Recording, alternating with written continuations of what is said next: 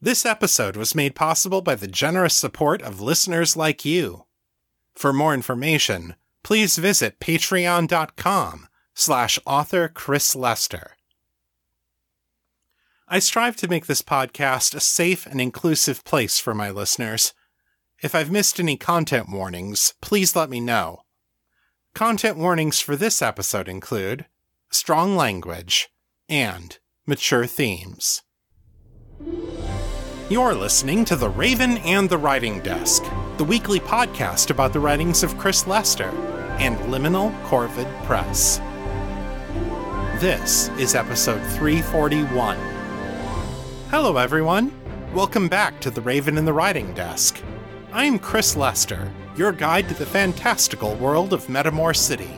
You can learn more about me and my work at chrislester.org and metamorcity.com. This is the show where I share my fiction with you, fresh off the writing desk. I'll also tell you about my journey as a writing professional. More about that later in the show. For now, let's get to this week's story.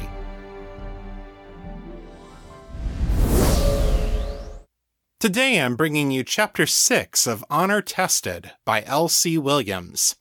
If you're new to the show, go back to episode 336 to hear this story from the beginning. I'm still rebuilding my buffer after a couple of weeks off, so once again I'm going to skip the story recap. Here is Chapter 6.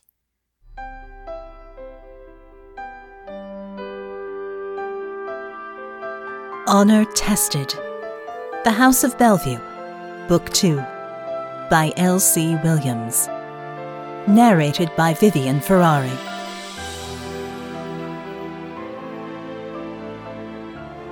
Chapter 6 Nothing in Between. Friday, April 27th. Honor fidgeted nervously as the Townsend Tower lift car rattled around them.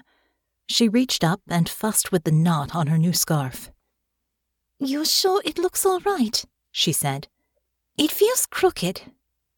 Natasha stepped in front of her, her face a mask of steady calm as she took the scarf in her hands. She peered down at it, made a few small adjustments to the knot and the free ends of the cloth. You should stop playing with it, she advised. I know. I can't help it, Honor said, and winced at the plaintive tone in her own voice. I sound like a child. Natasha put her hands on Honor's shoulders. Relax, little one, she said gently. It's just tea. Honor swallowed back the lump in her throat. Right. Just tea. The number 10 slid into view along the back wall of the shaft, and the lift operator pulled the lever to stop the car. He pressed a button, and Honor heard a bell ring on the other side of the doors. They opened to reveal an androgyne guard in House Townsend livery, who examined Honor and Natasha with a critical eye before stepping aside and bowing their head respectfully. The lift operator opened the gate and announced, Townsend residence, milady. Thank you, Honor said. Her voice came out a little squeakier than usual. She cleared her throat nodded to the attendant, and stepped out into the Townsend's entry hall, Natasha following close behind her. They had been to the tower several times now, but this was the first time Honor had seen the private residence. The lift emptied into a small foyer, trapezoidal in shape and perhaps fifteen feet across at its widest point. Three arched doorways led into a narrow arcade like hallway that stretched off to left and right. On the far side of the hallway, more arches opened into a great hall, with high slanted ceilings, a large fireplace, and a long wooden table that could have seated thirty. Honor stepped forward, taking a closer look at the great hall. Rather than the fine marble and ornate pillars of the great market below them, the Townsends had decorated their chambers in a more rustic, warmer look. The walls and floors were paneled in natural oak, with thick woolen carpets and accent walls of rough cut stone. Chandeliers with dozens of electric lights hung from the ceilings, filling the rooms with a diffuse, warm radiance. Wooden fans spun lazily, creating a gentle breeze. More than a dozen large oil paintings hung on the walls, mostly showing ordinary people doing ordinary things. farm workers gathering in the harvest, four androgynes conversing around a dinner table, men breaking stone in a quarry. Honor recognized the paintings as examples of the realist movement, a progressive style that had come into fashion in the last 30 years or so. The realists had challenged the older romantic school that favored painting gods, heroes, and other larger than life subjects, arguing that beauty came in seeing the world as it truly was. A rich, feminine voice came from down the hallway to her right. Lady Honor, Miss Volkova, bienvenidos. Honor did not recognize the voice. She turned, expecting to see a servant coming to greet them. Her eyes went wide as she recognized one of Alix's parents, the Viscountrix Yasmin Toscano Townsend. Noble Yasmin wore a frilly, long sleeved shirt, pale peach in color, a paisley waistcoat of brown and blue, and a dark blue kilt with sheer stockings underneath. They had no scarf, and their shirt was open at the top two buttons, revealing a gold necklace that gleamed against their light brown skin. It also exposed the upper curves of their breasts, which were apparently being held in place by some sort of demi cup garment underneath the shirt, rather than the usual external corset. Noble Yasmin's thick dark hair was unbound, falling in glossy waves around their shoulders. They smiled broadly at Honor as they approached at a brisk walk, their arms stretched to their sides in greeting. Honor forced herself to stop staring and managed a formal curtsy which Natasha copied beside her. Noble Yasmin, thank you for inviting us into your home. Noble Yasmin waited for Honor to straighten from her curtsy, then wrapped her in an embrace and kissed her cheek. El gusto es mío, they said. We are so very happy to have you. For weeks, Alix no has stopped talking about you. Honor stiffened under the androgyne's touch, momentarily speechless. She had known that the Toignards were an effusive and emotional people, but this show of familiarity was shocking to her. The smell of Yasmin's perfume filled her nostrils, something spicy and musky that made Honor think of far off, sun drenched lands. Their large and shapely bosom was so close that Honor could have buried her face between their breasts. Yasmin drew back and smiled down at her again, their brown gold eyes sparkling with pleasure. Honor shook herself out of her reverie and smiled back. I. I am glad to hear it, she said. Miss Volkova and I have enjoyed the company very much. This seemed to remind Yasmin of Natasha's presence, and the androgyne turned their dazzling smile in her direction. They must have read the wariness in Natasha's body language, though, because they did not try to hug her, too. Senorita Volkova, they said, in that same warm and inviting tone. Mucho gusto. Alix speaks very well of you también. Natasha bowed her head to the Viscountrix. Where Lady Honor goes, I go. This I heard, Yasmin said. They turned and began walking back the way they had come, gesturing for Honor and Natasha to follow. The residence was vast, encompassing the entire top floor of the tower, more space than even the main house at Bellevue Manor, and probably three times the space of their apartment in town. They followed Yasmin past parlors, libraries, and other rooms where the doors were shut, and finally stepped out onto a broad balcony on the south side of the tower. Metamor Valley stretched out before them, with the barrier range on their left side and the Dragon Mountains on the right. It was a bright and sunny day, but the garden roof above them stretched out beyond the reach of the balcony, shielding them from the glare of direct sunlight. A large round table stood in the middle of the balcony, with place settings for three. The only other person present was an androgyne servant, who was filling the water glasses as they approached. Yasmin took one of the seats and gestured for Honor to sit next to them. Natasha took the space on Honor's opposite side. Is noble Alix not joining us? Honor asked. The invitation to tea had come directly from the Viscountrix, but she had been assuming that Alix would be there. Alix and Aralai have business at the Council of Peers today, Yasmin said. I thought it would be good for us to talk, para conocernos mejor. They leaned in close to Honor, reached over and took her hand. I gave birth to Alix, you know. The androgynes, they do not like the words mother and father. But for me, I am su madre. ¿Entiendes? This is, how you say, girl talk. Honor nodded slowly. I. I see. She remembered something she had learned about androgynes and pregnancy.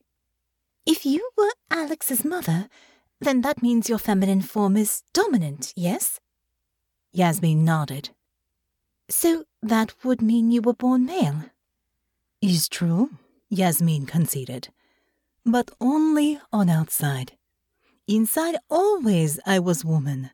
I knew this in my heart. Yasmin closed their free hand into a fist over their chest. So, when I had fifteen years, I came to Metamor with my father to see Majestrix Kaya. I asked her to change me, and she did. They tossed their head in a shrug. Pues, on Metamor todo es muy complicado. I cannot say I am lady, I must be androgyne. But I take woman's name anyway because I know who I am. Honor scarcely knew what to make of this. She could barely imagine what it was like to be an androgyne, to be both male and female in one body. The idea that someone could have a male body but be female on the inside, before any magic had acted on their body, seemed fantastical to her. But then, the world was full of fantastical things. Well, I'm very glad Majestrix Kaya was able to help you, Honor said. Yo también, Yasmin said, and beamed at her. The attendant brought out tea and biscuits, and Yasmin peppered Honor and Natasha with questions about their lives. Much like their child, Yasmin was engaging and easy to talk to, and Honor found herself relaxing and opening up. The androgyne's beauty did not seem so intimidating now. This was a safe place for Honor to be herself, and Yasmin felt like someone she could confide in. I suppose this is who Alix learned it from. Natasha seemed to be relaxing as well. She and Yasmin had both come to Imperial Common as a second language, and Yasmin's frequent lapses into Tornish, or her struggles to find the right word, seemed to make Natasha less self conscious about her own difficulties. Within a quarter of an hour, she was speaking as frequently as either Honor or Yasmin, regaling them both with stories about the people and places she had encountered in the Southlands. Honor noticed, however, that she glossed over any discussions of the actual fighting. Given what she'd said about her nightmares, Honor thought she could understand why. You have come very far from your little village, Yasmin said. Is the same for me. The town of my family is very small, in the hill country about the Cascadas. Not big mountains like yours, but very beautiful. Sometimes I am sad to be so far away, but I have gained so much by coming here. They gestured at their own body by way of example. I feel the same, Natasha said. Her voice was soft, but held more fervent emotion than Honor could remember hearing from her. She kept her eyes on Yasmin, but reached over and took Honor's hand under the table. Her strong fingers wrapped firmly around Honor's palm. What I have found here, I did not think I would ever find. I feel very lucky. At these words, a warm, fluttery feeling spread through Honor's chest. She smiled self consciously and looked down at her lap. She turned her hand over in Natasha's grip, squeezing back. So do I, she murmured. Yasmin's smile broadened, and they made an involuntary cooing sound as if someone had just shown them a basket of puppies. They reached across the table and put one hand on Honor's shoulder, the other on Natasha's. Oh, I am so happy for you both, they said. Love is such a beautiful thing. Honor stiffened in alarm, a chill running through her. Beside her, she saw Natasha go rigid under the androgyne's touch. Honor found herself stumbling over her words. I. That is, we never. Natasha and I are. She couldn't finish a sentence. She grasped for the lies, tried to fashion something like a coherent denial, but they crumbled as she touched them, slipping like sand through her fingers. Natasha, eyes wide and mouth agape, looked like an animal caught in a trap. Yasmin made a shushing sound through pursed lips, waggling their head back and forth. No dime mentiras, they said, in a mildly chiding tone. The androgyne squeezed both their shoulders, as if in reassurance, but they kept their eyes on honor. I see the truth, Mija, is in the way you speak of each other, the way you look at her, the way you hold her hand. Yasmin let go of their shoulders and gestured at the spot between them, still hidden below the table, where Honor and Natasha's hands were joined. Belatedly, Honor let go and folded her hands in her lap. Natasha reached up and fussed with a lock of hair that had come loose from her braid. Yasmin sat back down, looking pleased with themselves. Their golden brown eyes were steady on Honor's. Honor no longer felt safe. She felt like an injured mouse caught between the paws of a large and hungry cat. They knew. There was no hope of denying it. Honor and Natasha had let slip the truth about themselves. Honor felt foolish, naive for trusting Yasmin, angry at herself for letting her guard down, angry at Natasha for giving away the game with that show of affection. She took a slow, deep breath in and straightened her posture, trying to summon what dignity she could. I am sure you will understand, noble Yasmin, that you have touched on a delicate matter, one that I would prefer not become the talk of the town. Yasmin pursed their lips, nodded in apparent sympathy. I understand, they said. No te preocupes, mija. I no wish to tell your secrets. Honor was not reassured for even a moment. Naive and foolish as she may be, even she knew that such reassurances could be twisted into blackmail in the blink of an eye. I do not wish to tell your secrets, so I hope you will not give me cause to do so. But they couldn't just come out and say that, and neither could Honor. The forms of etiquette and decorum must be observed always. If Honor called this blackmail what it was, the Viscountrix would be offended, and Honor was in enough trouble already. I am relieved to hear it, Honor said instead. I am indebted to you for your discretion. She kept her eyes on Yasmin's as she spoke. I understand the power you hold over me, that look said, and I am ready to hear your demands. Yasmin relaxed back into their chair, waving a hand dismissively. Honor belatedly wondered if she had spoken too plainly by using the word indebted. The androgyne took a sip of their tea and looked out at the city beyond the balcony, drawing the moment out. Honor raised her own tea, tried not to fidget. Whatever topic Yasmin raised next, she knew their demands would relate to that. Alix likes you very much, you know, Yasmin said at last, their tone low and pensive. That is why they asked me to meet with you. They are hoping your father and Aralai and I will agree to this match. A sickly, sinking sensation filled Honor's belly. She could imagine Yasmin, her prospective mother in law, holding the secret of Honor and Natasha over her courtship with Alix, a silent threat if Honor should decide to back out. Then again, if courting Alix was all that Yasmin wanted for their silence, Honor could do much worse. If that is all they want. I like Alix very much as well, Honor said quickly. And they get along very well with Natasha. Will you allow Natasha to stay with me if I give you what you want? This is true, Natasha said. Her brows were riding low over her eyes, and she glanced quickly back and forth between Honor and Yasmin, as if trying to understand why the conversation had slowed and tension now hung thick over the table. Honor would have to fill her in later. She couldn't imagine how to communicate to her what a perilous situation they were in.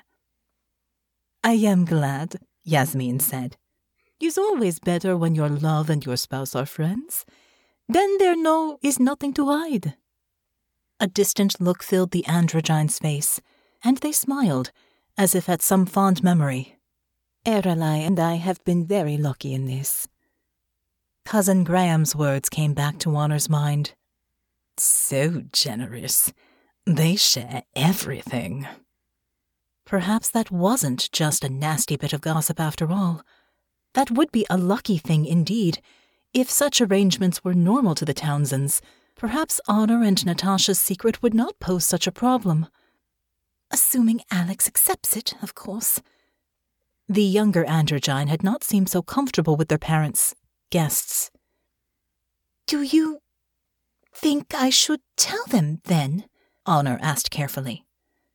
About me and. and Natasha? Yasmin looked at her seriously. Honesty is always best, Mija. When you are honest and unashamed, no one can use it against you. And if your friends leave you, then they know we're your friends, verdad?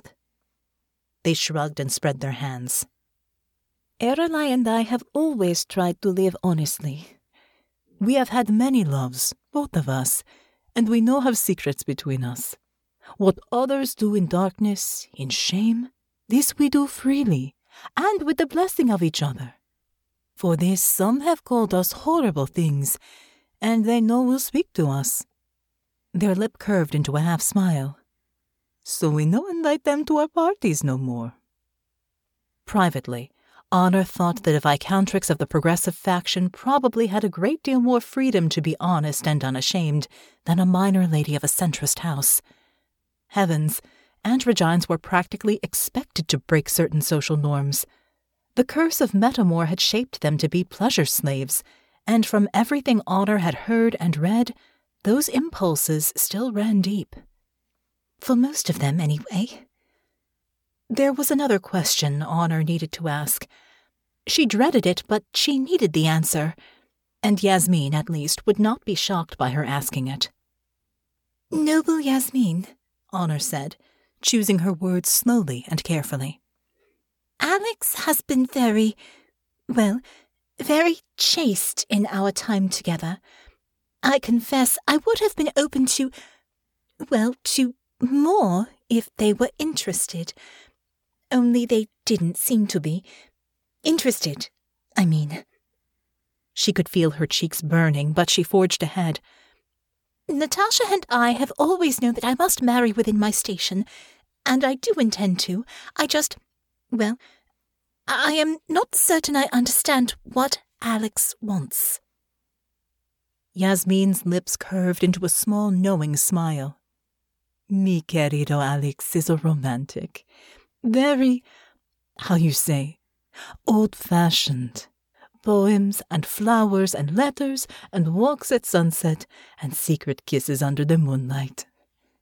Yes, I got all that, Honor said. But, um, about the rest? Yasmin laughed, but Honor thought she heard a note of exasperation in it. I have tried to talk to them about the rest, to prepare them for their future, no? A noble house must have heirs, but they no will speak of it with their mother. Nunca, nunca. If you want to know, you must ask them yourself. And also tell them what you need. ¿Entiendes? No is only about what they want. It is what you both want. Honor looked over at Natasha, who raised her eyebrows and shrugged, as if to say, I told you so. Honor sighed. I suppose I must then, she said. Honesty always, Mija, Yasmin said. They reached over and took Honor's hand, squeezing it gently. I am sure you and Alix can find a way to be happy together. This will be good for both our houses, no? Honor looked up into the androgyne's brown gold eyes they were still as warm and inviting as ever, but Honor thought she could see something else there too strength and cunning, and a determination to do what they must for the future of their house. Yasmin Toscano Townsend would be a valuable ally, or a fearsome enemy. There would be nothing in between. Honor forced a smile. I. I am sure we can, she said.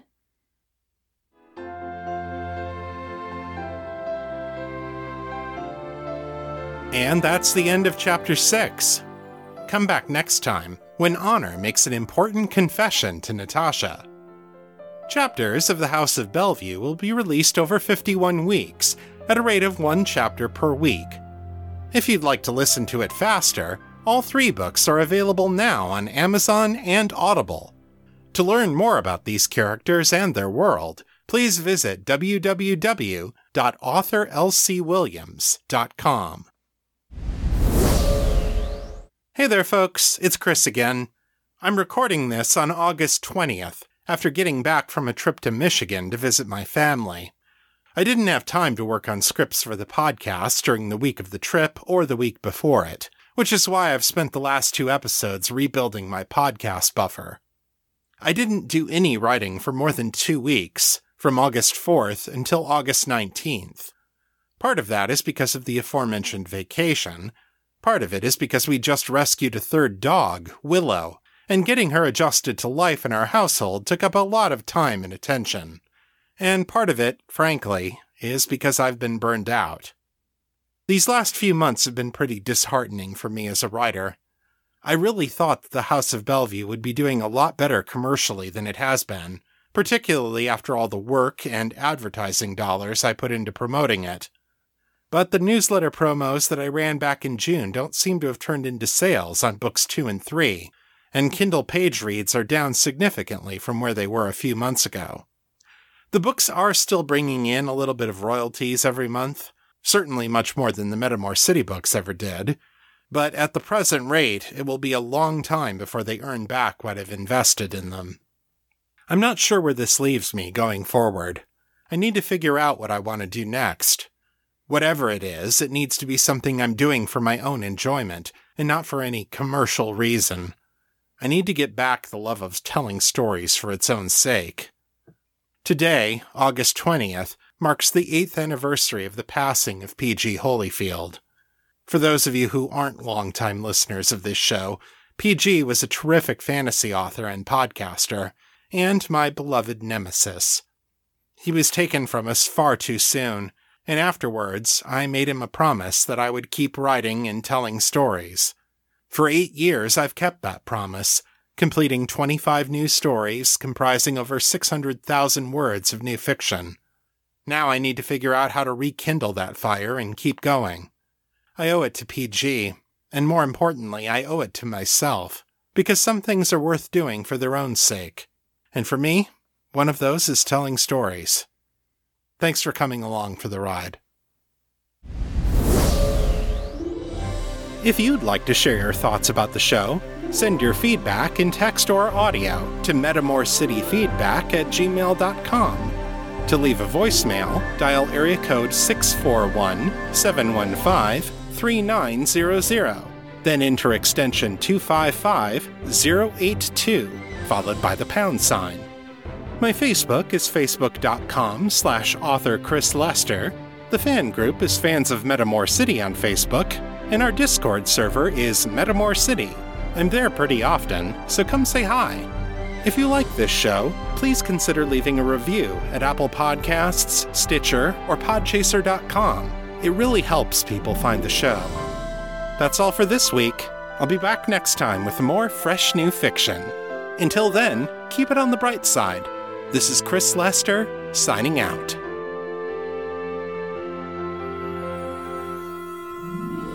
The contents of this podcast are copyright 2022 by Chris Lester and Liminal Corvid Press. The show is released under a Creative Commons, Attribution, Non Commercial, No Derivatives license, so don't change it, don't sell it, but feel free to share it all you like. For more information about this license, please visit creativecommons.org.